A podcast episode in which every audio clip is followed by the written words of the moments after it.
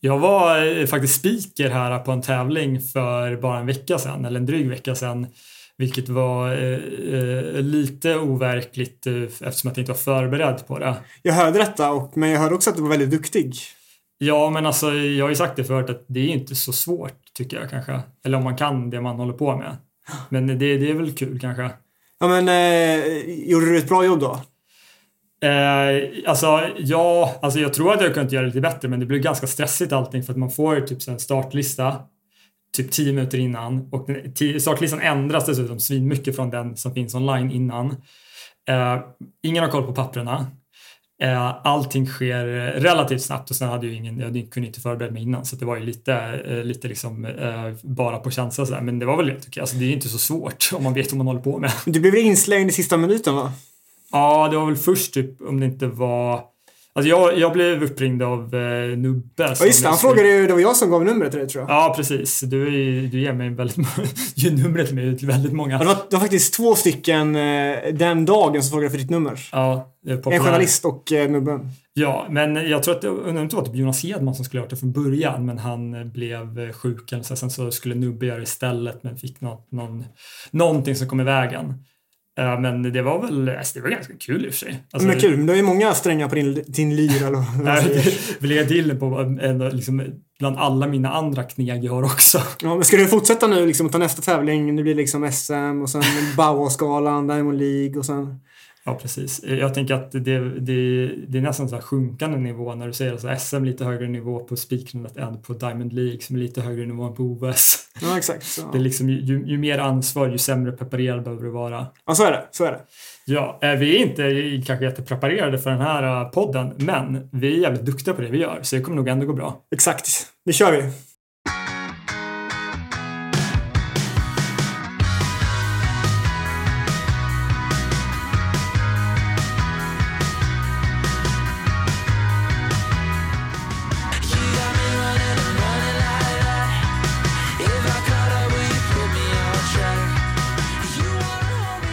Hej och välkomna till det tredje avsnittet i den andra säsongen av Det aeroba huset. Vi kommer börja idag med att presentera min kollega Kalle Berglund och eh, mig själv, Elmar Engholm. Och eh, Kalle, du kanske vill börja prata om vår lilla addition idag? Ja, men vi hintade ju lite eh, förra avsnittet om att vi hade eh, jobbat för att eh, ja, förstärka Aerobahuset och efter långa förhandlingar så kan vi faktiskt säga att vi har kommit i mål. Och eh, då välkomnar vi Olof Silvander till podden. Tack så mycket. Tack så mycket. Det är en, eh, det är en stor ära att vara här. Jag kan ju säga att det var förhandlingar ända in till eh, småtimmarna förra veckan. Ja, men det, var, det var ett hett byte om man säger. Det var eftertraktat på marknaden. Jag vill inte gå in på detaljer om vilka som, vilka som rörde riktigt i mig, men ni vann dragkampen kan vi väl säga, absolut. Mm. Ja, men vi har ett långt avtal så det känns bra för oss i det Robberhuset att vi har signat upp Olof på fler, flera år. Precis. Fler år än, än vad jag uppsignat icke-existerande kontrakt. ja, exakt. Ja. ja. Men eh, jag funderar innan på hur många av våra lyssnare tror du har eh, koll på eh, Olof Silvander, Elmar? Uh, kanske 30 procent. Uh, alltså, det, det, var generöst. Alltså. Ja, men alltså, jag tror ändå det är 30 procent som alltså, känner, alltså som är lite i samma krets så att säga. Eh, där man ändå så känner till att det finns en liksom okej okay löpare från Lidingö som heter Olof Silvander. Man kanske framförallt känner till hans lite bättre syster Anna Silvander. Eh, eh, men de, de tror jag ändå känner till så här, de känner nog till dig. Eh, och du har ju du har också ett stort så att säga, socialt kontaktnät i friidrottsvärlden. Du, du, väger upp det nu väldigt mycket för den bättre systern fick socialt nätverk. yes, bra. Ja. Men det är väl klart att de som är lite så här bara alltså, halvintresserade kanske inte vet vem du är. Men jag, jag skulle ändå sätta 30 procent. Vad skulle du säga, Kalle? Jag skulle gissa på lite färre ändå. Du tror det? Ja. Ja. Men för en annan fråga. Hur är det kring matbordet hemma hos Silvanders? Är det Anna som är kingen där liksom i, i löparsfären liksom? Eh, ja, alltså uh, det vill jag ju inte säga att hon är kingen. Nej, nej. Alltså, men drottningen kanske? Men, men, ja, drottningen kan de få. De kan få rollen som drottningen, men, men uh, ja, ja, absolut. Mm. Ja, men härligt. Jag tänkte att vi ska bara presentera Olof lite och lära känna honom lite kanske på den så de andra resterande 70 procenten av våra lyssnare får veta vilken Olof Silvander är. Men vi kan gå igenom lite snabbt. Eh, Du har gjort en 52,77 på 800 meter. 3.47,56 på 1500 meter. Som jag tycker är ditt bästa PB ändå, tycker jag. Men vi går vidare så får Jag, Emma är, säga det. jag, jag håller mig neutral än så länge. Okej. Och sen 8.12 på 3000 meter slätt och 8.58 på 3K hinder. Jag tycker 1500. 1500 är bättre än 800. Är det bättre än 3000? Ja, det är det väl kanske. Jag ser att 3000 var faktiskt inomhus. Jag vill bara lägga in det. För att... Vilka av passion, vilka av de här passion är med Dragonflies vilka inte? Ja, det ska faktiskt... Att alla är med Dragonflies. Ah, är så, Då, ja. kan vi, då kan vi ta bort den, den aspekten. Ja. Men alltså, jag, ja, alltså, jag tror 15 är kanske bättre, men jag skulle ändå säga att du, du har en eh, oroväckande jämn nivå på persen. Ja, de, är, de, är, de är jämndåliga allihopa. Ja. nej, men alltså, nej, men det är väl ganska, det är väl ganska bra, tänker jag. Alltså, då har man ju så här utrymme att spetsa till sig. Exakt. Ingen topp. Nej, men det är bra. Absolut. nej, precis. Mm. En, en jämn, det är som en mångkampare. Jämndålig på allt. Ja, exakt. Men då, du fick ju faktiskt göra ett junior-EM förra året i Tallinn. Och då var det faktiskt på hinder då. Som vi inte då tyckte var ditt eh, bästa pers kanske. Men du fick springa på hinder. Mm. Hur var det att göra ett eh, mästerskap, junior-EM? Ja, om, om ni som vet hur det gick på junior så kan jag säga att jag, jag hann ju inte så långt tyvärr. Eh, och det hela slutade faktiskt bokstavligt talat med ett eh, magplask i min del. Eh, jag trillade i eh, en vattengrav där. Men, eh, så Många- det och själva loppet var inte så roligt, men det var väldigt roligt att vara där. Hur många varv hann du? Jag hann nog tusen meter, så två och ett halvt varv ungefär. Men du bröt alltså? Ja, jag bröt. Varför det? Ja, det är lite klent, men jag orkade ju inte. Jag, jag kände... Ja, motivationen dog lite grann där efter att jag okej, ja, jag. Jag har varit på junior med Tallinn. Ja, ja, jag fick fina tips från dig eh, Ja, det där. kanske du fick ja. Ja, just det. Jag har... Eh, eh, det var med, med Emil Blomberg där bland annat. Ja, just det. Eh, Men var det, det var när det också var, var det 22 eller 19 års Nej, EM? 19, 19 års EM, så jag var ju 18 då. Eh, Vi fick, eh, jag har eh, faktiskt fått en officiell varning från landslaget från det mästerskapet. Oj då. Vill något som du vill gå in på i podden eller behöver du... Ja, det är väl jättekul. Behöver vi kontakta juristerna? Nej, det tror jag inte. Det var inget olagligt. Det var ju bara... vi- var ju... Det är ju typ det svenskaste också som någonsin finns. Att man har ju väldigt tydliga typ så här, regler om att man inte får dricka alkohol. Så då hade vi bara, vi som hade åkt ut då, eh, alltså det var bara tre av oss, jag, Marcus Hallbäck och Albin Lausson som alla är från den här starka 92-generationen. För Blomman hade ju gått till final på hinder, helt oväntat. En talangfull Blomberg. Nej, alltså precis, han var ju helt talanglös alltså, innan det. Han var ju ganska, alltså han var ju rätt dålig på att springa eh, fram tills typ det året. Det var så här första året han verkligen typ, alltså, gjorde någonting vettigt med sitt liv. Eh, i vilket fall, så då skulle vi bara såhär, vi, du var inte, vi gick bara ut och satte oss långt bort från hotellet. Eh, med eh, eh, civilkläder på så att säga. Vi hade inte ens landslagskläder för det var ju alltså alla andra länder som eh, ju inte är eh, lider av stark moralpanik eh, satt ju i sina landslagskläder och drack öl typ på hotellet. eh, men vi gick bort ganska långt från hotellet eh, för att inte liksom någon skulle se oss. Vi satt i civila kläder och lyckades sätta oss eh, på, direkt på andra sidan från eh, Ulf Friberg som var landslagcoach då för oss unga. Han var inte jättenöjd med oss då. Eh, Sen fick jag, fick jag en eh, liten varning efter det. Har du lärt dig av dina misstag? Eh, nej, det har jag inte. Nej, okej. Vad innebär varningen för dig? Jag tror inte det innebar någonting. Men en sak, får man två Nej. varningar så blir man typ avstängd från uh, Ja. finkampen eller... Ja, men Marcus blev avstängd tror jag. Ja, det var andra varningen. Vad vad hade han gjort innan? Nej, men det var ju, då, men alltså det var ju också så löjligt att alla andra gick ut och festade sen sista dagen och då gjorde inte jag det för att jag hade en, hade en varning redan. Fick du någon det är varning Olof på det här junior Jag klarade mig utan varningar under junior- junior-EMet, det- det ska vi säga. Så. Ja. Men vad var det roligaste med junior då? Det roligaste? Men det är ju, alltså ni som har varit på mässkap vet, det är ju väldigt roligt att vara där på något sätt. Alltså, man känner, man vet inte vad jag ska säga nu, men, men man, man, eh, hela stämningen kring om är ju, man går ju runt och laddar för det här, man har ju tänkt på i alla fall loppet under väldigt lång tid. Och sen så är man ju helt plötsligt där, så att det är ju lite som att man, man, eh, man är ju mitt i sin fantasi på något sätt, det man har gått och tänkt på ett helt år. Ja, nej jag håller med. Um, annat bra till Tallinn-minne, vi hyrde ett helt konferensrum eh, så att det skulle vara för lagmötet för, för alltså för svenska friidrottslandslaget där i Tallinn och eh, installerade vårt Nintendo Wii istället så att spela Mario Kart med Daniel Ståhl i typ tre timmar. Vem vann? Det minns jag inte. Eh, det var, det var mycket hetska kamper. Nej men eh, absolut, mästerskap är, det är en väldigt häftig erfarenhet så. Eh, Och eh, eh, ett bra steg så att säga, upp till de högre nivåerna. Absolut. Ja, men vi rullar vidare. Jag har ju planerat lite frågor. Och eh, vi kan kalla det liksom, det är väldigt eh, högt och lågt, brett och eh, smalt. Ja, liksom, bra spektrum på de här frågorna. För vi tänker att vi ska... Vi vill inte vara som någon, någon jävla tråkig podd där vi bara pratar om tråkiga frågor. Så att eh, vi går in på lite mer eh, kanske allmänna frågor. Eh, vad skulle du vilja ha mer tid för? Oj, ja, det är väl eh, podda med det är det? 100%. Ja, absolut, absolut. Men Det, det är lite en dröm eh, som går uppfyllelse. Ja, det är 100% en dröm som går uppfyllelse. Ja, alltså framförallt det- att sitta med er. Men det är poddebut för dig. Det är poddebut för mig. Ingen har podd... eh, Men, men som sagt, det var ju några podd som ryckte in mig innan det här blev klart. Så att, så att jag planerade redan att poddebuten skulle komma den här veckan. Men eh, absolut, det är poddebut. Ska man, ska man köra den, där, den sämsta journalistiska frågan som finns? Hur känns det? Det känns som att vara på ett mästerskap just nu. Jag går mitt i min fantasi, om jag ska vara helt ärlig. Det låter lite obehagligt. Ja, det är faktiskt. Ehm, ja, eh, vi, vi, hade väl, vi fick väl rycka det ifrån Spring Snyggt-podden med deras planerade, planerade inslag Spring fult med Olof Sylvander. Exakt.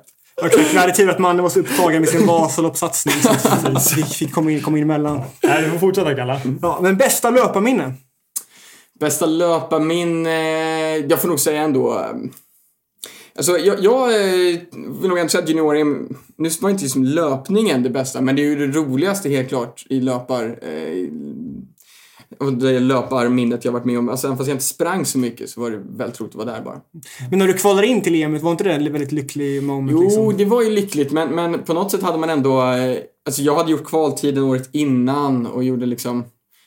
Gjorde det första... Jag hade liksom... Nu låter det hemskt, kanske lite kaxigt att säga, men man hade på något sätt planerat det. Att man skulle... Du, det kanske ni har gjort också, ni som har Ja, jag kommit tar, till jag tar aldrig mästerskap. någonting för givet. Nej, det är typ bra, Kalle. Jag, jag går in direkt med kaxig attityd och Kalle kör den ödmjuka stilen. Det är bra.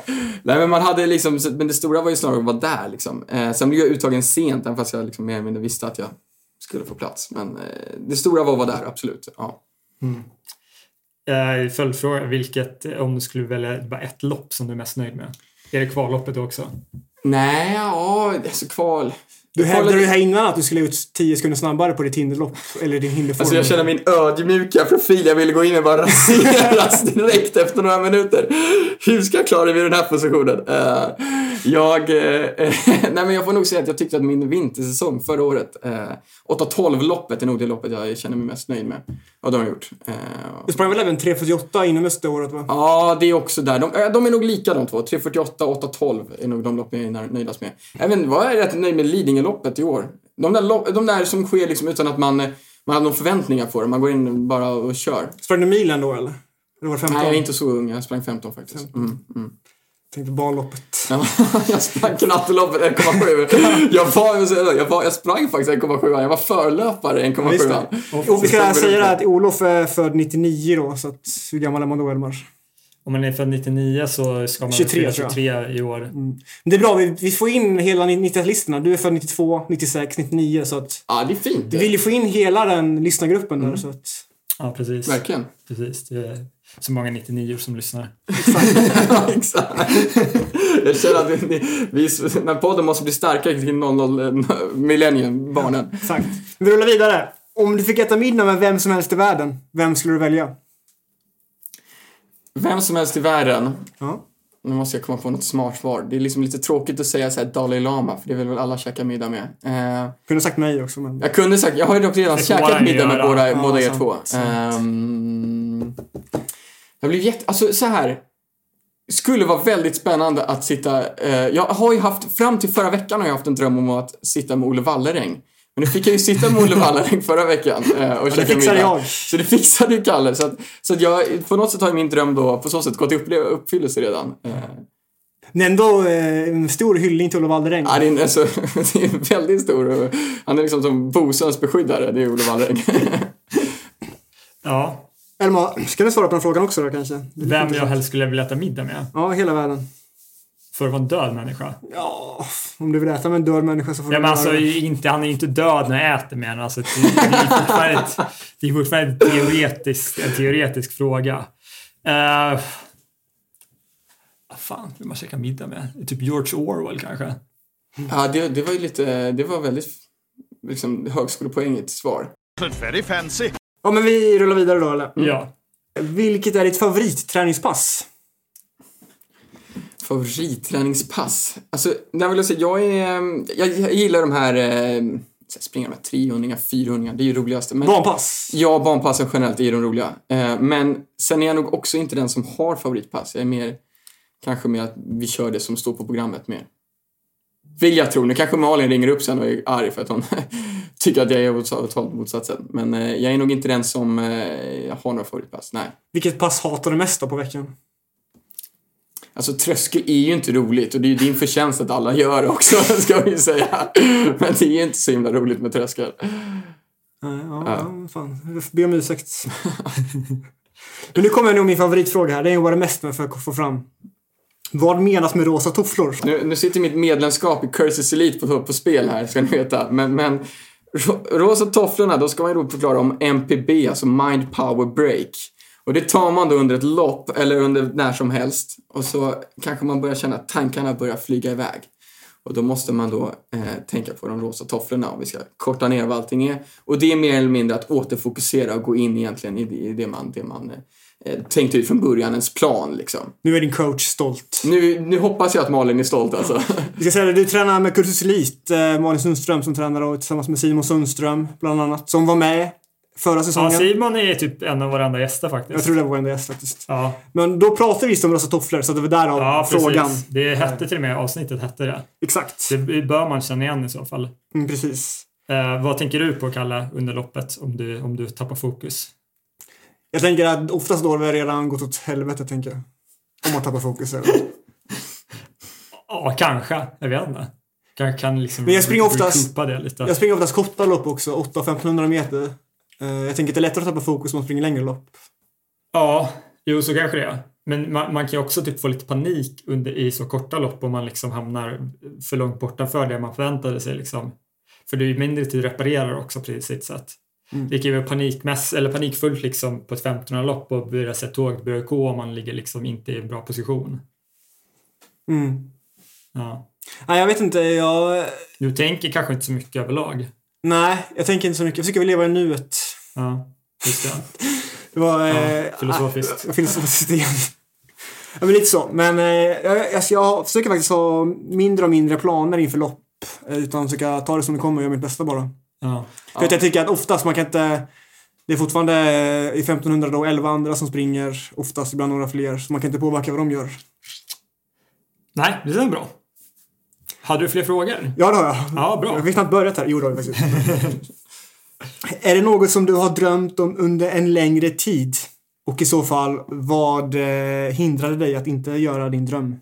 Eh, nej men något som jag eh, inte... Mm, jo, jag hade ju... Eh, till sommaren hade jag ju till exempel ett mål av att komma in på junior-EM. Eh, och det som hindrade mig innan var ju dels att det inte gick året innan och att jag var för dålig året innan dess. Eh, och sen har jag också haft mål att eh, komma in på journalistlinjen på Stockholms universitet. Och eh, det gjorde jag i år. Just det. det är en av anledningarna för att du är med i den här podden är för att du är en fjärdedels journalist, typ. Ungefär. Ungefär, typ ungefär. Ja, absolut. Ja. Så att eh, vi kommer få användning av din grävande journalistprofil, förhoppningsvis. Exakt. Där Råbohuset släpper några stora scoop snart. Det kan vi... Ja, men exakt. Ja. Det gäller att ligga i framkant, känner jag. Ja. Wallraffa i kaströrelsen. Exakt. Exakt. Och eh, då går vi vidare till nästa fråga. Vad är den bästa semesterresan du har gjort? Och bästa semesterresan. Eh, jo, men det var för det var tio år sedan faktiskt. Så var det så här, min syster gjorde som Elmar Engholm gjorde i gymnasiet. Stack utomlands. Alltså inte Anna, utan Karin. Så, Ah, Anna. fan. Eh, Det var nog bra att du förtydligade det. ja, eh, Anna stannade i Sverige under gymnasietiden. Men Karin åkte till Nya Zeeland eh, ett år i eh, gymnasiet. Och då drog vi dit sen. Och hälsade på henne när hon åkte hem. Så det, det får räknas som den bästa eh, semesterupplevelsen. Och eh, nästa fråga. Vilket är ditt favoritfotbollslag? i NFL då såklart. Det borde du ha förstått. Ja, det här är ju då eh, något eh, jag vet att i alla fall ni har gått och väntat på, min reveal. Och det kommer ju nu officiellt. Jag kommer inte kunna ta tillbaks det här, så nu vill jag ha en trumvirvel. Denver Broncos. Weak. Nej, fast det, nej, men den är ändå okej. Det är okej, Nej, för jag tycker den är okej. Den jag är tycker också den är okej. Det finns- det funnits sämre val. Man har också bra, ganska bra argumentation eh, att eh, din systers pojkvän Boris Berrian som också är en väldigt bra löpare. En 43 på 800, varit i OS-final. Jag tror han vunnit VM-guld inomhus till och med. Han bor väl i Denver? Han Eller bor inte i Denver, han, Han bor i Colorado. Colorado. Han bor i Boulder, exakt. Ja, en Colorado. förort till Denver kan man Ja. säga. Som är ett högriskmecka i USA. Eh, För Ja, träning. mm. Ja, får man säga. Ja, men det, var- det är okej. Vi, Ja, jag, eh, jag kan godkänna det. vi godkänner det är det. dessutom nära Albuquerque. ja. Nästa fråga då. Vad ville du jobba med när du var liten? Jag hade ju min eh, dröm när jag var liten att bli lantbrukare. Du hade det? Hade jag, absolut. Jag har ju Upp, faktiskt... Uppvuxen i Danderyd. Ja, men absolut. Det var ju min eh, lifelong dream. Och eh, eh, det är så, jag har faktiskt sommarjobbat som just, eh, ja, som, på min morbrors lantbruk. Han är då från, min mamma är från Halland, eh, Tvååker, och har då en, ja, en gård där hon är uppvuxen på. Så min morbror har tagit över och jag har, ja, hoppat in där några gånger. Mm. ja, Ja, det var faktiskt oväntat. var väldigt oväntat. Ja. Eh, och sen sista frågan då. Vad har du för mål med din löpning? Målet, ja men det är väl som alla säger, att bli så bra som man kan bli. Och sen får man se om det har uppnåtts nu eller om det uppnås om några år. Tror jag. Det är det tråkiga svaret eh, man får. Är Det det, kanske blir en femte plats på SM som är min topp eller så är det en femte plats på ett EM liksom. Eller så är det... Du hade varit femma på SM. Jag har varit femma på SM. Ja. Jag var femma på SM i somras. Så att det kanske, det kanske, eh, kanske var piken. Men det hoppas jag dock inte, men vem vet. har, du, har du något lopp eller spe- specifik tävling som du skulle vilja vara med på? Om du fick välja fritt, alltså så typ utanför så här, mästerskapen. Ja, ah, du menar så. Ehm... Alltså så här, nummer ett självklart var att vem vill inte springa Monacos Diamond League? Den verkar ju, det är ju liksom det jag största och starkaste och allting. Ja, ja liksom Kalle Berglund. Men sen så eh, i ert förra avsnitt så hyllade ni ju alla tävlingar i USA eh, väldigt mycket. Och så det det, ja, ja. Jag skulle vilja springa Portland Track Festival. Den var häftig. Har du sprungit den? Ja, jag har sprungit den. Den, eh, jag fick in den på min bucket list tror jag. Ja, men på, den var fin. Jag hade jättestort skägg då. Kanske då. lägga upp det som bild sen. Jag hade väldigt mäktigt skägg alltså. Sen, sen fick jag åka till eh, Ryssland veckan efter och springa i Chaboksary. Första gången vi träffades, som Just vi har pratat det. om i podden innan. Ja, det är sant. Precis. Du, du har allting så här väver samman. Jag sprang Portland Track Festival, flög hem, fick snabbvisum till Ryssland, åkte till Ryssland eh, och sprang i Ryssland och träffade Kalle. Vad härligt. ja det var härligt. Jag vet ju, min syster var med på det här loppet. Den eh, lag-EM. I. Tjeboksary i Ryssland. det? I 2015. Är du Allt, säker? blir, allt kommer samman här. Ja, då- det var 2015. Ja, Ja, det, det är jag säker, Det var på. det är 2015. jag säker på. För Ja, hon, det- ni blev ju fast på planet hem. Ja, det just det. och vi, det var, det var, hon fyllde ju år, så jag vet att jag och morsan satt där hemma och skulle... var överlycklig att slapp fira. Lika att vi slapp lida henne, exakt. Man kunde göra något annat. det, alltså, varför vi var sena också var väldigt komiskt. De hade chartrat plan från typ någon lokal flygplats i Cheboksary som såg ut. Jag tror att de typ hade frusit i tiden sen det att muren föll. Ja, men, Och de hade en enda, de hade en enda sån här vet du, röntgenmaskin ja, för allt bagage och den såg ju ut typ som att det, alltså det var typ Tjernobyl, alltså fast i miniformat. Eh, som de liksom kollade in i, eh, i väskorna och det tog ju, jag tror vi väntade like, tre timmar eh, och sen så missade vi planet till eh, Stockholm från Frankfurt. Eh, tror- mellanlandningen då helt enkelt. Ja, Så ni är kvar i Frankfurt, eller vad? Men vi, kom, vi fick boka om. Det var, skulle vara kvar. Jag skulle, min, eh, vi, vi, mitt ex bodde nära Frankfurt så jag drog bara till henne. Så jag Vi, sa, vi kom hem "Det på kvällen ingen roll." sen. Men jag har, ett, jag har ett minne från den flygresan också och det var när vi väl kom, kom på planet efter och securityn så satte alla, alla sig ner. Liksom, det, var, det var typ halvfullt bara. Och sen kommer piloten ut och säger alla måste flytta bakåt i planen, planet för att landningsbanan är, är, så, är för kort. Så vi måste få vikten bak i planet. Oj, vad ni kände er. Fan, vi ser Ryssland på en jädra skitflygplats liksom. Och ska vi flytta bakåt i planet. Vi ska kunna lyfta lättare. Det kändes, det kändes inte helt bra, gjorde det inte. Ja, nej, det, det var en mäktig upplevelse. Det var väldigt bra banketter i alla fall.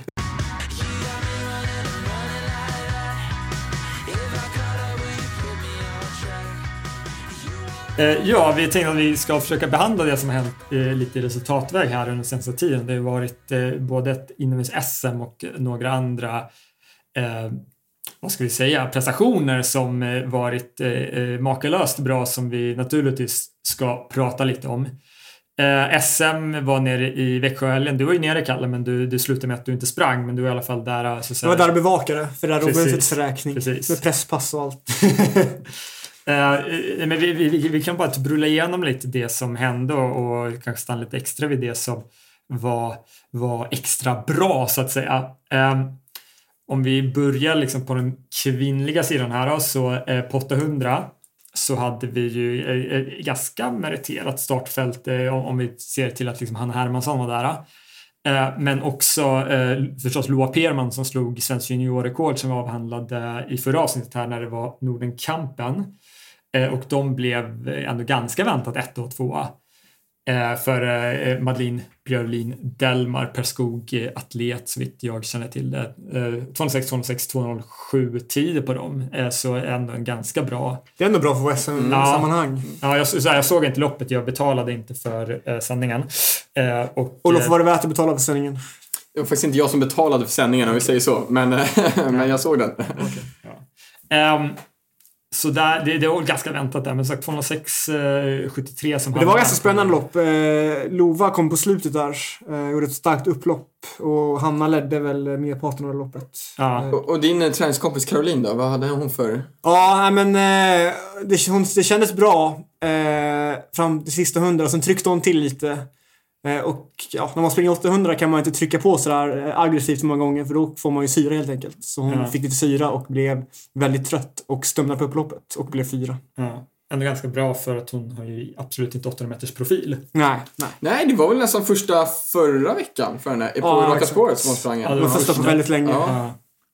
Ja. Eh, om vi flyttar upp då till den nästan dubbla distansen, eh, 1500 meter, eh, så hade vi väl eh, ett startfält som liksom dominerades av två stycken och det var ju Jolanda Garambe och Hanna Hermansson, båda Turberg och Hanna var ju tvåa också på 800 och blev tvåa här före Jolanda 4.11 och 4.12. Ganska, eller väldigt bra tider i inomhus-SM-sammanhang. Jag hörde dagen innan att eh, de var väldigt, i alla fall Jolanda var väldigt sugen på att springa snabbt och hon var lite sugen på det här VM-kvalet. Så att det gick 4.09. ryktet om att hennes, eh, en klubbkamrat och eh, Elvira skulle eventuellt dra åt henne men det blev väl inte så tror jag inte. Och det skulle sägas att när de gjorde de här tiderna, det var ju andra loppet för både Hanna och Jolanda. Ja, precis. Eh, och plus att de hade sprungförsök till allting. Ja, exakt. också. Eh, Som var ju ganska lätta för dem, men, men det var ju eh, det var ju med lite mos i benen så att det var, jag tycker det var väldigt imponerande faktiskt. Ja exakt, de kanske får eh, någon chans till att stycka VM-kvala. Ja. Eh, de här tjejerna också. Men 4.11 och 4.12, sen så Julia Svenblad 03, alltså vad blir det? Det blir typ 19 år, då, alltså junior med andra ord, eh, blev eh, trea.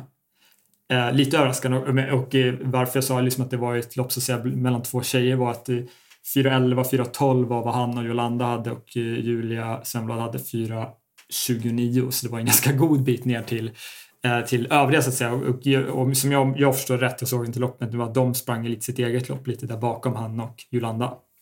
Så därför blev det ganska stora avstånd och det var ganska jämnt bland de här bakom. Mm. Där blev Caroline Högard fyra igen. Ja, tufft alltså. Dubbel silver för Hanna, dubbel eh, icke-silver för Caroline. Ja, två fjärdeplatser. Faktiskt, men... Eh, så är det med idrott. Det är små marginaler. Mm. Eh, det, det bästa loppet med ganska bred marginal skulle jag säga på damsidan ändå. Trots att det här var som, som vi sa två, två eh, bra lopp. eh, Eller inte med bred marginal men i alla fall 1, 2 och 3 på pallen. Mm. Och med de absolut bästa löparna. Eh, kan man väl säga var eh, 3000 meter för damer eh, med eh, Meraf Bata som etta, Jolanda Garambe tvåa och eh, Sara Lahti trea. Och de var ju alla under nio minuter. Och alla var ju under. Sara Wedlund hade ju fram till den här dagen mästerskapsrekordet. Sara Wedlund vet ni alla vem hon Mm. är. Meriterad löpare som tyvärr gick bort förra året. Och hade ju då mästerskapsrekordet fram till detta lopp då alla tre faktiskt var under. Jag tycker det säger också Mm. lite grann om eh, kvaliteten på 3000 meter för kvinnor. Precis. Det var ju Mera för Sara som växeldrog lite i början där. Mm. Eh, och sen på slutet så sprang Mera ifrån och Jolanda sputtade bra också. Och Mera Fosado har ju mellan sig jättemånga svenska rekord. De har väl tradat svenska rekord på halvmaran också senaste åren. Ja, även 10 000 Fram och meter på landsväg Ja. nu senast. Eh, och eh, Jolanda tror jag kan ha en svensk rekord på milen, kanske inomhus i alla fall. Men, men hon är, ligger ju liksom bland de absolut bästa genom tiderna på flera sträckor också. Eh, så det var ju, och som sagt, hon sprang var VM, VM-semifinal 2019 i Doha Ja. på 1500 meter. Precis, och hon slog ju som vi sa, eller hon var ju nära eh, VM-kvalet på 1500 och här är ändå ganska nära VM-kvalet på eh, 850 kanske VM-kvalet är på inomhus 3000 meter. 48 säger något för mig, men jag kan ha fel Ja. på det. Jag ska inte svära på Nej, det är 48. men, men eh, i vilket fall liksom ett eh, väldigt stark styrkedemonstration av de tjejerna. Liksom att ha tre stycken under nio minuter på ett mästerskap inomhus är eh, väldigt hög nivå. Mm. Om, vi, om vi tar oss över till herrarna så du beskrev det Kalle som att det var väldigt förväntade resultat. Ja, generellt var väl. Allt var väl eh, ganska väntat. Eh, och som, det var tjejloppen blev ganska spännande, eller för att framförallt det gick eh, ja, ganska snabba tider på Mm. både 1500 och 3000 meter. Ja, eh, precis. Eh, 800 var ju enligt plan så att säga Andreas Kramer som vinner eh, ganska lätt före eh, Felix François. 1.48.55. Ingenting att bråka om där. Sen eh, Frasse tvåa, Björn Seifert trea. Lite eh, oväntat kanske att han slog Joakim Andersson men han har varit eh, ganska bra i vinter. Ja, jag tycker vi ska lyfta Seiferts eh, utveckling faktiskt. Mm. För han har varit under en 50 första gången under eh, denna vinter. Mm. Och jag vet inte, jag försöker kolla upp snabbt vad han gjorde i somras, men jag tror att det var en 50, vad kan det ha varit? Ja men det var typ, jag tror Han brukar kollade ligga där. att det var så 1.50. Ja, Eh, Men, men som du säger att redan 2017 eh, då, då var du etta och jag var två på 1500 på SM-Kalle. Eh, det var i Sollentuna. Utomhus snackar vi. Ja, där, utomhus. Ja. Men då sprang jag också 800 och vart trea. Då var Björn Seifert fyra. Och det här är ju som sagt fem år sedan. Och sen dess händer inte jätte- jättemycket. Det måste vara hans första SM-medalj va? det är hans första Ja, det är hans första ja. som man skulle säga. Det skulle jag absolut säga. Men, men att han var ju som junior väldigt, väldigt lovande. Och eh, som jag förstår det, dragits med både skador och liksom det ena med det tredje liksom. Eh, så, så som du säger, alltså väldigt, eh, väldigt intressant utveckling där. Jag vill bara lägga en liten connection som jag och Björn Seifert faktiskt har, som ni inte kan gissa er till. Eller vet jag inte om ni kan. Jag tror att det var en skridsko. Vi pratar om skridskor, absolut. Kan du den? Men var han med på din filminspelning där? Nej, det var faktiskt inte med. Men eh, den får vi prata om också kanske. Men jag har faktiskt tränat skridskoåkning med Björn Seifert några Jag pass. visste att han var skridsko. Ja, men vi, vi är födda, jag vi är födda samma år, jag och Björn Sivert. Så vi har ju mötts lite i junioråldern. På skridskor? Nej. Framförallt inte på skridskor, men på löpning. Men då visste jag för mig att han åkte skridskor när jag snackade med honom någon gång. Ja, och det men gjorde ju jag också en, en gång i tiden. Så vi har kört några pass ihop, jag och Björn. Ja, Mm. Vi gick en kamp på Nils, Nils van der Poel gjorde det. Ja, exakt. Eh, så precis, väldigt förväntat där. Sen det som kanske eh, breddmässigt kanske man ska säga var det bästa loppet eh, på här sidan 1500 meter. Med den, jag eller det var kanske väntat utifrån vilka som startade men jag tror att, eh, eller farsan sa det till mig att eh, Kramer har ju varit anmäld på 1500 på inomhus-SM de senaste sex åren och inte ställt upp någon av åren.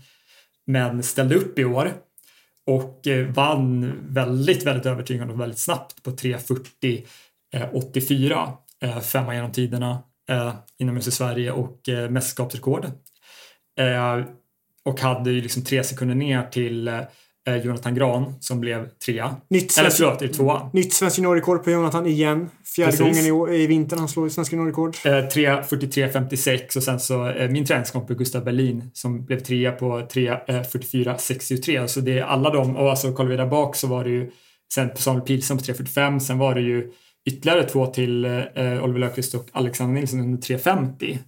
Eh, vilket är, är i, i god nivå och som jag förstår det så la de upp det så att eh, Jonathan Gran, Gustav Berlin och Samuel Pilström så säga, växeldrog för att försöka hänga av Kramer vilket också möjliggjorde de här snabba tiderna. Det ska sägas, Kramer gör ju det här, det är hans femte lopp den här veckan. Mm. Och då springer han på 3.40,84. Det är väldigt imponerande i mina ögon. Ja, så ska han tävla på, i onsdag igen. Eh, när han tävlade i Madrid på Nino Tour. Jag, var, jag, var, jag tror inte Kramer skulle springa 1500 meter faktiskt. Jag pratade med honom. Ja. Eh, och då sa jag, jag tror inte du springer 1500 meter för att just att det var där, det, var, det skulle vara fem lopp och han skulle springa på onsdagen också där så tyckte jag det skulle bli för mycket. Eh, men eh, det tyckte inte Kramer. Nej, men alltså det är någonstans att det, det är lite genombrott för honom på 1500 för han har ju försökt Han har- utomhus på 1500. Han Det var har, många han har år sedan. försökt, försökt men han har sprungit det och inte kanske varit på den nivån som han hade trott att han skulle vara där. Vet du, senast han sprang 1500 på riktigt måste vara typ 2015, 16 alltså. Så jag får för mig att han sprang senare. Men, Ja. men det, det låter jag vara osagt. Men, men är i rätt säker på fall, det. alltså det här är ju någonstans kanske det man skulle förvänta sig av honom. Alltså eh, till att börja med från hans 800 nivå men kanske framför allt utifrån liksom det vi ser ehm, på träningsläger och så liksom med eh, eh, hur bra han är på de långa grejerna. Mm. Ja, verkligen. Eh, ska vi ta lite snabbt om Almgren också? Eh, Ja, eh, vi, vi rullar över på 3000 meter eh, som också var så att säga eh, vad man kunde förvänta sig där eh, Andreas Almgren då vann förstås hur lätt som helst. Eh, 7.57.55, inte mästerskapsrekord för det slog han ju också i Växjö så att säga några år tidigare med hela gympaskodebatten. Just det. Eh, och eh, ganska förväntat också sen Vida Johansson 2.806. Mer oväntat Jonathan Gustafsson, Örebro 3. Ja, det är lite oväntat. Men Jonathan ska man ju komma ihåg i en... ehm, han hade ju en jättefin sommar bland annat. Eh, var med på junior-EM på 5000 meter. Och sen är han ju också landslagsman i orientering. Eh, och har bland annat körde, om ni följde knockout-sprinten, så var han ju till exempel med där i somras bland seniorer. Så det, är en, det är en väldigt duktig löpare, Jonathan Gustafsson. Mm. Ja, men vi har ju flera, det har ju varit flera löpare som har varit ganska duktiga just också på inomhus som har sprungit kanske lite mer än vad de gör utomhus för att de, det är väl kanske mer i linje med den träningen de gör under den tiden. Så det är ju flera eh, orienterare som har gjort eh, väldigt gångbara tider på, på eh, de här distanserna. Eh, Jag ska, ska säga om Almgrens vinst där att han, han kom till mig innan loppet eh, och så frågade jag vad, vad ska du köra nu då? Vad ska du för taktik? Så sa han så, äh, sista 800, då ska jag köra. mm. Och så tänkte jag, då, då, då var man ju, jag såg ju loppet då live, så då stod man ju bara och väntade sista 800 för det var ganska tråkigt för Oliver Löfqvist bara drog och drog ganska 2.45 fart första två kilometerna. Så var väntade men jag tog fram klockan gjorde jag för att jag skulle klocka den sista 800 För jag var så taggad på det. Så springer Andreas lägger av sista 800 på 1.51.5. Vilket hade räckt för att gå vidare i 800 försöken några timmar innan om man hade sprungit 1.51.5. var det, visst var det så att typ sista varvet också var helt eh, sjukt snabbt? Ja, det var ganska jämnt fart generellt, men han hade 27,5 sista varvet. Men det var ganska stabila 28 lågor eh, rakt igenom och lite snabbare sista. Eh, och jag ska kanske skulle sticka ut hakan och säga att jag tror inte det är jättemånga i världen, inte fler om jag kan räkna på två händer, som skulle kunna göra sig en motsvarande avslutning just nu inomhus. Nej, det jag tror att när de vann i inomhus-EM eh, förra vintern så hade de väl 2.20 sista kilometern, hade Jakob. Och det är ju jämn fart och en 52 för Andreas och som han hade ungefär.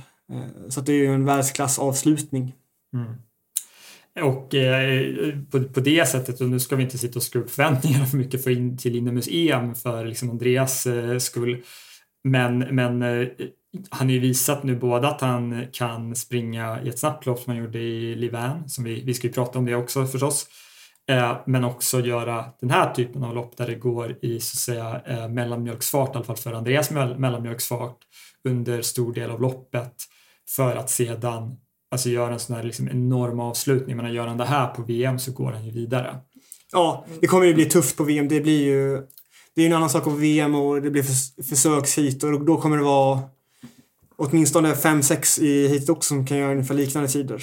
Mm. Eh, speciellt om det går långsamt så det kommer ju bli tufft eh, som alltid. Men om Andreas eh, springer på sin högsta nivå så har han absolut alla chanser att gå vidare. Ja, så det ska bli väldigt spännande att se och eh, en, eh, en ytterligare nivåhöjning från den redan ganska höga nivån där. Mm. Styrkedemonstration. Eh, och innan vi går in här på liksom Andreas tidigare superlopp så kan vi bara Eh, gå in på liksom det Andreas Kram har gjort internationellt också. Eh, de här, alltså, alltså sen vi senast spelade in att han har ju eh, inte bara sprungit snabba tider, han har gjort 1.45, 1.46, alltså väldigt stabilt. Eh, eh, eh, men framförallt här senast som han gjorde 1.45, 71 i Torun Eh, liksom i, Han var killarna arenan, det var där han sprang eh, sitt svenska rekord, 1.45.09 09. mm. eh, året innan, så han var killarna arenan. Också där jag har mitt svenska rekord på 1500 meter. Mhm. Så det är en väldigt bra arena. Vad är det med banorna där? Ja, de är väldigt korta. Ja.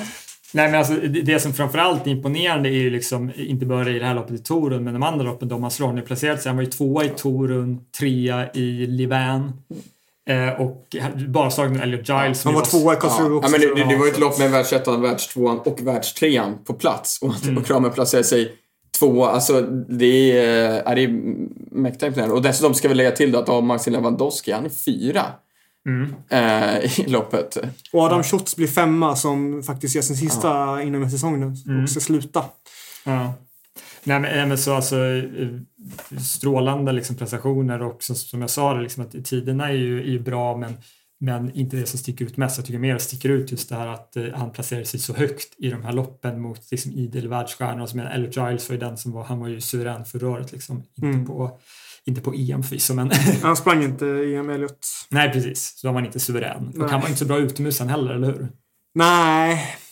Jag vet faktiskt inte hur det gick för honom. Han Nej, var, men han var ju som sagt han var ju väldigt, väldigt eh, vass under förra inomhussäsongen men nu eh, eh, Kramer verkligen liksom visat att han, han tillhör de absolut bästa i världen igen kan man väl säga. ja.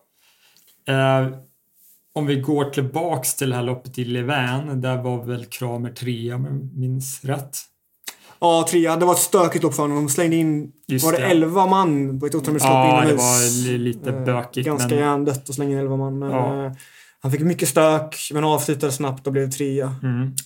eh, och i, där i Levan så var det ju samma lopp där Andreas Almgren stod för den eh, Ska, ska vi, vi kanske ska säga för mycket, men i alla fall kanske på 2000-talet den bästa manliga eh, prestationen inomhus i alla fall. Ja, Ja, eh, löpning ska vi inte... eh, I löpning får vi väl säga också kanske. Ja, ja vi, vi, vi, vi, vi, vi, har, vi rör inte sånt här annat skräp på den här podden. eh, nej, men eh, nej, precis. Jag, jag tänkte säga någonsin, men sen kom jag på liksom, att Musses prestationer, liksom fyra på VM, är förstås outstanding där. eh, Och kanske någonting annat också. Eh, och förstås dina 3.33 också, men, men liksom, överlag så det är ju inte så här jättemånga manliga prestationer jag kan, jag kan se under 2000-talet som jag skulle ranka högre än, än Nej, det här. nej, det håller jag med om. Det måste vara den bästa manliga inomhus på 2000-talet. Det finns ju några kvinnliga prestationer som varit bra. Mera Bata har sprungit ganska snabbt. Abeba Arigavi, hon sprang också ganska snabbt på 1500 meter, vet jag. Mm. Eh, så det finns ju några, men manliga eh, på in, inom inomhus i alla fall eh, måste vara bland de bästa. Precis, eh, och, och, och för de som såg loppet så eh, var det ju, det var ju upplagt för världsrekord egentligen. Eh, men det var väl det, farten bedarrade lite med, det var ju de bästa etiopierna, Vale och Girma framförallt. allt. och också spanjoren Mohamed Katir som ju fick sitt genombrott förra året lite. Som, de, de var väl ute efter de här 7.24 som är Daniel Komens världsrekord.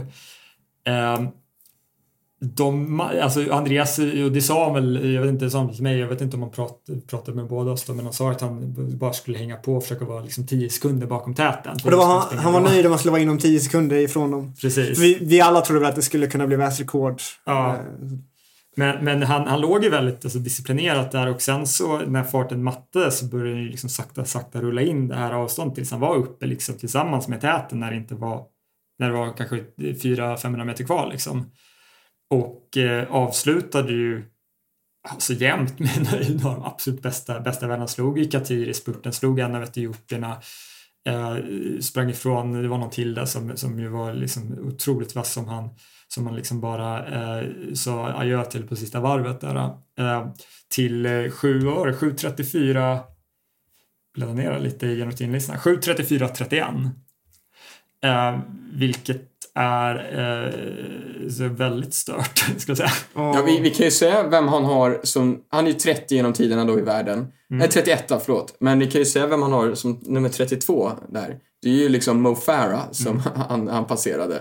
Det är en, eh, det är en Gebremeskel eh, placeringen innan. Alltså det, det är ju... Han är väl sexa i Europa genom tiden också. Ja, alltså det, det, det är ingen, alla de här löparna som ligger före är ju alla som man, som man känner igen och alltså känner igen som eh, liksom, topplöpare genom alla tider liksom. Uh, så det, det, det säger väldigt mycket. Liksom, eh, Mo Farah, Craig Mortran bakom honom, uh, Ryan Hill känner inte ni till, men jag känner till honom, Abdelakte Iguider uh, och som sagt framför sig eh, Gabriel Meskel, Bethel Birgen, Jari Jari. Alltså det, det är ju det bästa sällskapet du kan ha i princip. Ja, verkligen. Verkligen. Eh, Mm. Så det var, det var lite overkligt att se, men det var samtidigt att jag kände mig typ inte så förvånad heller. Nej, man var inte det. För att man, jag har ju fått höra ganska mycket hur träningen har gått och tanken var att vi skulle träna tillsammans lite. Så jag vet att han var i extremt bra form. Eh, Så det är kul att få, få upp tävling också. Och han frågade nu Almgren om, vi, han ville, om jag ville träna med honom på lördag. Så jag funderar på att träna lite med honom nu närmsta veckorna och försöka placea dem lite inför VM faktiskt. För att det blir ju faktiskt så nu, nu när S, efter SM så kommer ju de, nästan alla svenskar lägga ner säsongen och fokusera på utsäsongen men de som kör VM då måste ju fortsätta i, vad blir det, tre veckor till. Mm. Så det blir ju ganska tråkigt då för dem. Eh, så jag funderar på om jag ska hålla Andreas sällskap på basen för jag vet inte om jag hänger med så länge. För att han är Ja. sån jädra hög nivå. Ja, vi kan väl säga alltså 7.34 var, var det, det skvallrar väl liksom om, om vi, vad är det svenska rekordet på 5000? 13-17. Alltså det skvallrar ju om tider som är närmare så att säga 13 blankt än 13-17 skulle jag säga. Mm. Utan att vi som sagt ska säga, kanske sätta alldeles för mycket press och förväntningar så, men, men det är vad, vad man skulle kunna extra, extrapolera det till lite. Ja, verkligen. Och det jag vet jag inte vi behöver säga mer än så egentligen. Att det förstår man hur bra det är. Det skulle ju också naturligtvis vara tjänstefel att inte prata om Jakob Ingebrigtsens eh, världsrekord som eh, han slog eh, i samma tävling i Levenda som vi pratade om angående Andreas Almgren. Fan, han är alltid bra alltså. Ja, det är något med den mannen. Det, det, man, När gjorde han senast ett dåligt lopp?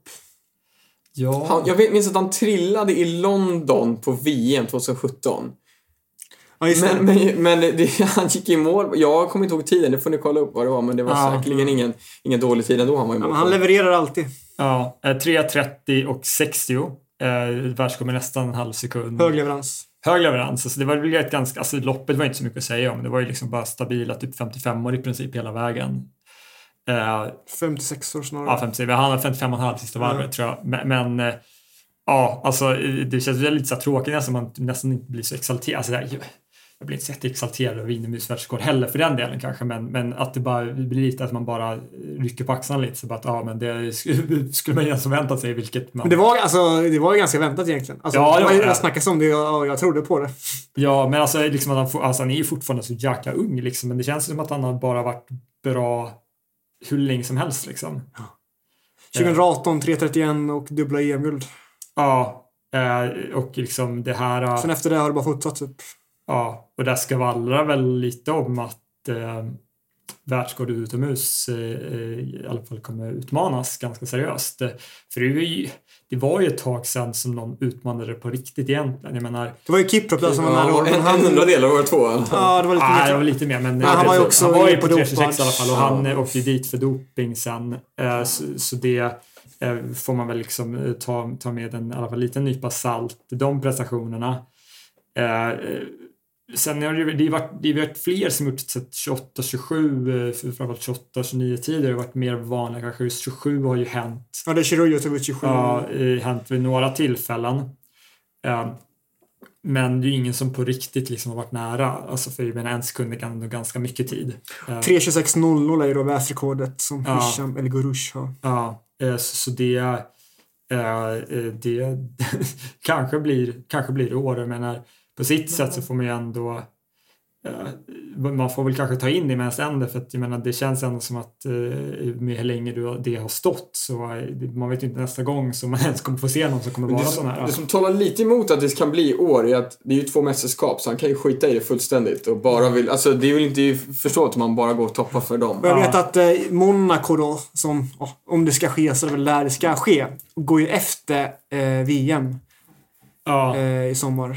Vilket Ja. talar lite emot det. Ja. Så han kommer ju, han kommer- han kommer ju gå all in för VM eh, gissar jag. Liksom. ja. Sen kanske han tar igen bara på... på Ja, men han är han har alltid säga. så hög nivå så att eh, det Ja, kan lösa sig. Man kommer ju det toppa bra. formen till VM kommer han göra. Ja, sen kör han väl bara på så att säga Ja. restformen för EM. Men det, det är lite som, som du säger Olof att eh, på sitt sätt är det ju kanske dumt att nästa, nästa år är kanske optimala. För Men då är det också ett VM. Det är ett VM också. Är det VM nästa år igen? Ja, det, det blir väl så när de sköt upp Ja, det. med coronaåret där. Så att Annars skulle ju ha varit ett mm. mästerskapsfritt i år. Samtidigt, har, egentligen. vinner han i VM nu så kan jag bara säga jag är en världsmästare och liksom bara nästa år satsar jag bara på att liksom springa världsrekord. Typ. Men sen är det också lite att det är flera som har gjort så att man säger det bara att man, man ska ta det antingen i etapper eller jag ska göra det här och det här innan så världsrekord. Men man kanske bara har en, eh, liksom, det är ingen som vet, han skulle ju kunna nästa år börja tappa nivån liksom lite. Ja, Lite alltså han, det, det Det är ska färskvara. säga. Ja, och vi ska säga, han är ju, är vad är han, 20 22. Men Ja. han har ju samtidigt tränat så otroligt hårt under så lång tid så att om man ska kolla som ålder som elitidrottare så är han Mm. ju inte 22 år. Utan han kanske är i sin peakålder nu som du säger. Ja. Det, det vet vi ju inte. Det Precis. kanske är nu år som just chansen är. Ja, precis. kanske aldrig blir bättre, bättre än så. Och det vet man ju vet man aldrig. Liksom. Jag menar det, när man kollar på så som stavhoppet har varit med liksom Bupka som höjde centimeter för centimeter så kanske liksom verk som Armand försöker också höja centimeter för centimeter. Att, börjar gå att- på 6.20 direkt tycker jag.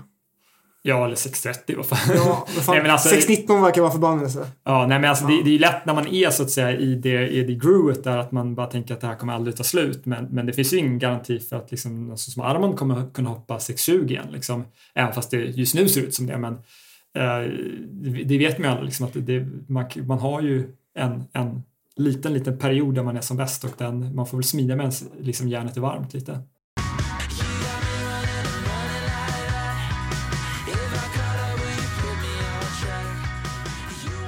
I och med eh, vår så att säga, ny, nytillskott här i podden så eh, har vi också ett nytt segment vi vill presentera och det här är liksom kanske lite varför vi, vi vill ha med Olof från början. Att eh, få, få liksom en lite annan eh, vinkel på allting och då framförallt att han ska få eh, göra en liten journalistgärning här och eh, kika på lite sånt som vi kanske inte pratar om i vårt lite mer kontemporära löparsnack. Eh, vill du berätta lite Kalle om vad det här ska handla om? Ja, vi eh, fick, jag fick en idé där jag tänkte att det här vore spännande då att vi ska kanske minnas eh, händelse, stora löpare. Ja, det kan vara till och med vara dåliga händelser man kan minnas, men minnesvärda ögonblick eh, och så vidare. Och då, vad passar inte bättre då än att ha en eh, journalistisk eh, löpare då, helt enkelt Olof, som är intresserad av det här, att Precis. göra det. Precis. Eh, och eh, det kommer vara lite, lite blandat sådär. Eh, kolla tillbaks på, på sånt som hänt eh, både i närtid och långt tillbaks. Och vi har väl bestämt att vi ska döpa detta till Det Aroba-huset minns. Precis. Vad tycker ni grabbar? Ja, det låter ju för, förträffligt tycker jag. Ja. Så eh, without further ado vill vi presentera Olof Sylvander med vårt nya segment eh, Det aeroba huset minns.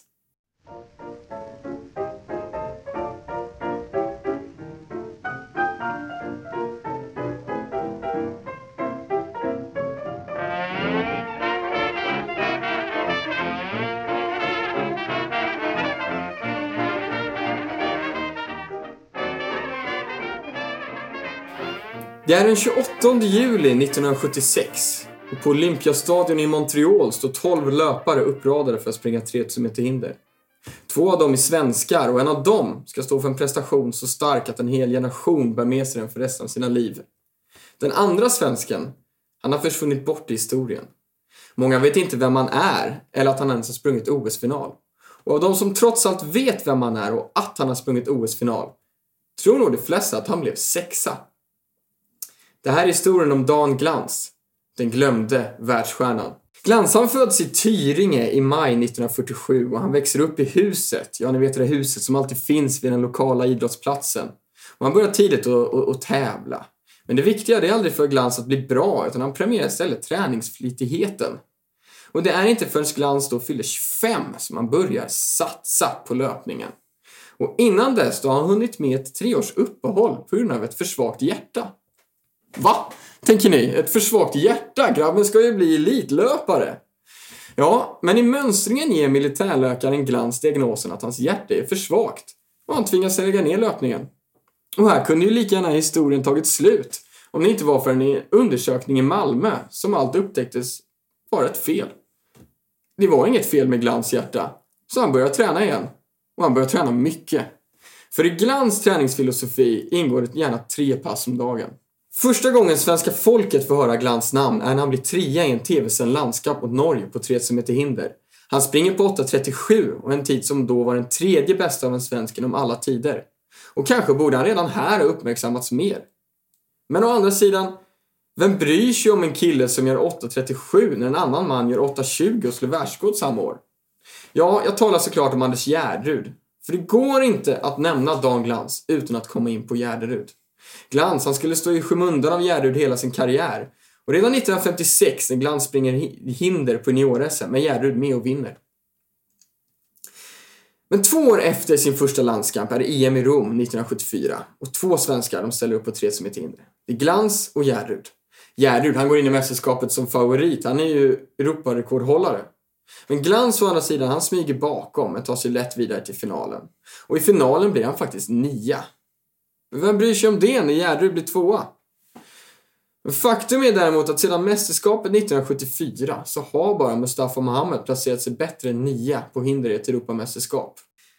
Och så hoppar vi nu två år till i vår berättelse. Ja, nu är vi år 1976 och det är OS i Montreal.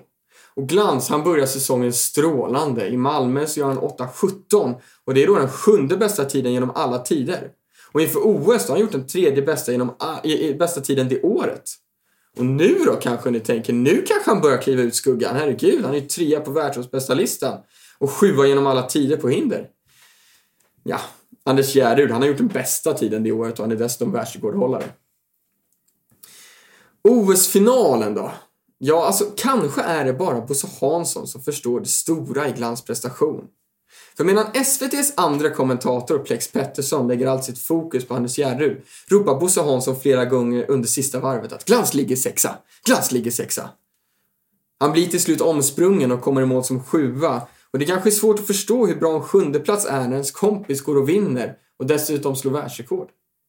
Men om vi jämför med dagens sommar-OS så blev bästa europé finländska Topi Raitanen på en åttonde plats. Och under 2000-talet så har bara sex europeer placerat sig bättre på ett olympiskt spel på 3000 hinder. Visserligen bojkottade de flesta afrikanska länder OS 76 men det hade ännu inte samma löparstatus då som det har idag. Och senare samma år så gör Glans 8.15 och placerar sig som sexa genom alla tider i världen. Och det är väl det som kanske blir hans främsta prestation. För han avslutar sen sin karriär 1980. Men efter några år som löparpensionär tycker han att han börjar bli lite tjock. Glans, ja han börjar motionera igen och det hela slutar faktiskt med att han vinner korta banan på terräng som 37-åring. Före bland annat Mats Eriksson som var OS-final på 10 000 meter 1980. Och i Glans karriär, den kan också visa upp en, en fjärde plats på Innemuseum 1978 på 3000 meter hinder. Och en persstege som innehåller både 3.41 på 1500 meter och 28.29 på 10 000.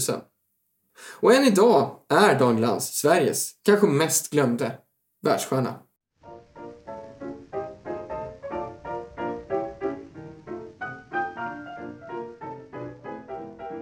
Eh, vilken eh, jäkla pangstart va? Mycket bra. Jag är mycket nöjd. Snyggt Olof. Ja, eh, alltså en... Satt här och var lyrisk faktiskt. Vilka snälla ord. Tackar så hjärtligt. Tackar så hjärtligt för det. Ja. Nej men alltså en, en, en väldigt eh, liksom, stark berättelse utifrån att liksom, vi, vi kanske känner till Dan Glans, du och jag, Kalle. Men, eh, men förstås inte i samma utsträckning som man liksom hört talas om Anders Gärderud och eh, mm. utsatts för Anders Gärderud i TV eh, många gånger. Liksom. Ja, det enda man har hört är glans, glans sexa. Ja. Det, har fått höra att det rapporterar om. Det är det enda jag har fått höra. Typ. Och sen att han gjort 7.42 på 30 meter och hade svenska rekordet utomhus innan Almgren kom mm. och slog det förra året. Vilket en 7.42 är en jättebra tid. Som står sig bra fortfarande liksom. Ja. Och det ska också sägas att han hade ju till och med svensk rekord på 20 000 meter som han sprang mm. då. Uh, och det kan man, var det Emil Meland som slog det till slut eller? Nej, jag tror, jag tror han hade det till. Togs inte det bort i sommar? Nu ska jag inte svära. Ja, jag tänkte om Emil slog det när han sprang sitt entimmarslopp. Ja, på, ja uh, så skulle det kunna vara om de tog det då. Mm, alltså det är inte ett officiellt rekord längre på det viset men det förs statistik inte så det går säkert att hitta. Ja. I vilket fall så alltså, eh, det är lite som du säger att, att Don Glans dyker ändå så upp lite överallt i statistiken eh, vare sig man vill eller inte. Men som du sa, att Almgren slog ens utomhus eh, svenska rekord på 3000 meter. Men eh, visst fan var det Don Glans som hade 1000 meters rekordet också innan? Nej, det var Don Värn. Don Värn. Oh. Fan! Varför heter de Dan? Nej, Vi hade ju 13.22 på 5000 meter också. Ja, ja, Ja, exakt. Alltså- ja, ja. Och man kan ju bara börja kolla igenom bä- bästa listan genom alla tider så, så, så kan man hitta honom, eh, inte längre på 1500 för det har varit några snabbare det här året. Men, men ja, vi har honom fyra på 5000. det är ju, om de är aktiva så är det jag Sullan på en andra plats på 13.18. Och sen är det Jonny Danielsson på 13.20. Och Anders Gärderud har då svenska rekordet på 13.17 men sen är det ju Dan Glans på 13.22 liksom. Ja, nej, men så, så det är ju... Eh, v- han har ju varit lite i skuggan alltid av, av andra löpare på Ja. det viset. Ja, en klart underskattad löpare. Klart underskattad löpare. Och det är lätt att det blir så när man har en... Han, Gärderud uppnådde ju det optimala målet liksom. Det alla drömmer om. Eh, Men svårt att förstå hur bra en, en sjunde plats på ett OS kan bli. Verkligen. Ja, eh, ska berätta en historia om Dan Glans som min eh, kära tränare Jan Bengtsson, Janne Bengtsson, har berättat för mig. Som är väldigt roligt tycker jag. Nej men det var, det var på den tiden när, Janne är ju då min coach som jag tror alla känner till, men han har ju varit med i gamet länge. Och det var då på, någon gång på 70-talet, jag minns inte exakt när det var, men det spelar inte så stor roll heller. Så var det en landskamp på Stadion. Och då tror jag att det var, då var Janne, jag tror om det var hans första landskamp eh, som coach typ. Han skulle vara coach för löparna på 70-talet. Eh, och jag tror att Dan Glans var lite, jag tror att han innan, tidigare så hade nog kanske de här lastledningarna inte varit så seriösa, tror jag. För när han, eh, dagen innan loppet så kommer han fram till Janne och så ger han en lapp där det står passertider. Fanns det inga, jag tror det är till som ett hinder. Och så säger Dan Glans att ligger jag, har de här tiderna eller jag ligger före, då skriker du bra. Ligger jag efter, då skriker du dåligt. Ganska enkelt. Och Janne tänker, ja, det, det fixar jag, det är inga problem, det löser jag. Och sen så tittar han på lappen. Fan, sen. Det är världsrekordtider han ska gå efter. På landskamp, eh, ja, på stadion som är ing, vad som helst. Och han, Janne bara, ja, fan, vad ska jag... Så dagen efter då, och sen, eh, jag tror det är landskap med Storbritannien och några andra, men Statsrådet går, Dan Glans drar iväg och han leder stort direkt. Han får lucka direkt liksom. Han är mycket bättre än de andra. Och han kommer upp till första varvet. Janne ser, fan han ligger efter. Han skriker dåligt! Han leder stort. Lyckan växer. Andra, andra leder ännu större och Janne skriker dåligt! Så går det sådär. Det blir dåligt varje varv. Och publiken tittar på Janne. Vad fan, han leder ju med 100 meter. Det är inte dåligt. Det är jättebra. Så jag vet att Janne kände sig ganska dum på det. På landskamperna. Så det gick dåligt när han ledde överlägset. Men det var ju lite efter. Men Det är glasklara instruktioner. Det är bra om du Eller- gör världsrekord och det är dåligt allt ja, annat. exakt. Mer sånt tycker jag. Mer sånt. Mer än av det Det, säger väldigt mycket liksom om, lite, eh, han, man, han får, man får ändå intrycket av att han var liksom väldigt hård. Ja. Alltså tre, vad sa vi, tre, tre, Tre pass om dagen. Ja. Ja. Eh, liksom inga, inga mjäkigheter så att det var det var all or nothing lite och eh, nu kanske inte så mycket känna efter alltid. inte mycket exakt. tröskel kanske heller. Det var mycket, mycket springa helt Mycket enkelt. springa. Ja, det, det var mycket distans alltså. Herregud vad de sprang distans. Det har jag fått reda på, känns som Gärderud också. Mycket distans alltså. Som gärna var lite snabb. Kanske Ja. föregångare till tröskel, jag vet. Ja, Ja, nej, men de sprang ju mycket, mycket eller snabbt. Det var liksom, man höll eller så höll man inte. Liksom. Höll man blev man bra. ja, jag brukar ju säga det apropå eh, Gärderud då, inte hålla. Jag har ju hört storyn om att han var på läger, jag tror i Spanien, och vaknade upp och hade sjukt ont i hälsenan. Och så... Jag tror jag har hört den här storyn. Du hör, ja, jag jag, har jag, hört jag, det. har hört det. Ja, vi kan Kör den, den är jättebra. Han hade, han hade ont i hälsenan och så tänkte han så här, "Ja, men apropå, det får bära eller brista. Nu, nu sticker jag ut och springer i alla fall. Och han bombade sina, om det var 15 kilometer eller om det var 10 eller 20, jag vet inte. Och det var säkert väldigt snabbt. Eh, och det gjorde ju så sjukt ont. Det gjorde så fruktansvärt ont. Så kom han hem på kvällen, gick och la sig och så vaknade han efter. Kände ingenting. Ja, det är en klassiker alltså. Det var li- lite andra bud på den tiden. Sen, sen kan man väl... Var det bättre förr? Var det bättre förr? det, hälsenan löste sig mirakulöst, det var bättre. Jag tror för att det finns mycket sådana här fiskehistorier från den tiden också. Men, eh, men sånt ska man inte vara utan. Nej, exakt. Eh, Men, men som sagt, det var nog lite mer... eh, eh, Jag tror inte folk var så oroliga på den tiden. Nej, vi 90-talister, vi är väl lite veka kanske. Även 80-talisterna också kanske. Ja, det är mycket möjligt. Jag hörde det var en, en kompis eh, mamma som kallade oss för Alvedon-generationen. Så fort någonting är lite dåligt man känner sig lite då tar man Alvedon liksom. Så vi är Alvedon-generationen. Ja, det, ja, det är fint då. nej, precis. Det, det, det, det är en stark kontrast till mot det vi pratar mycket om med tröskel och, tröskel och liksom kontroll och, och vilans betydelse och sådär. Mm. Eh, så det, eh, det har jag väl sagt förut, det finns ju många sätt att bli bra. Ja. ja men, eh, mycket stark inledning tycker jag på det här segmentet. Eh, mycket bra Olof. Tack så mycket. Tack så mycket. Så vi ser fram emot vad som, vad som händer nästa avsnitt. Ja, Mm. verkligen. Mm. Så det, inleder lika strångt som Dan Glans. ja, det kan man säga. Ja, förhoppningsvis inte lika bortglömt. Nej, Förhoppningsvis exakt. inte lika bortglömt. Vi hoppas på det. Vi hoppas på det. Att det inte blir Ja. så. Mm. Ja, eh, men eh, vi, vi, vi skulle kunna prata en timme till, men Ja. vi känner att vi vill, ju, vi vill ju ha material till något annat tillfälle också, så vi, vi kommer nog att eh, önska er adjö för den här veckan och på återseende om någon vecka till förhoppningsvis. Ja, tack för att ni har lyssnat. Tack för att ni lyssnade. Tack. Hej!